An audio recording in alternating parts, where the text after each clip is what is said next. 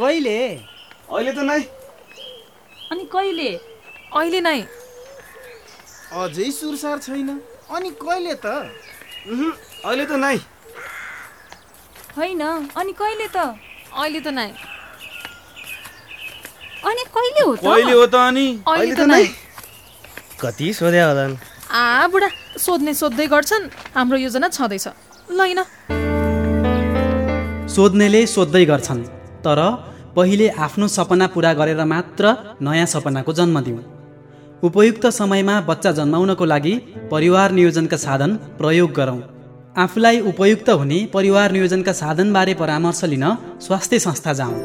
राष्ट्रिय स्वास्थ्य शिक्षा सूचना तथा सञ्चार केन्द्र युएसएआइडी र सुआहारा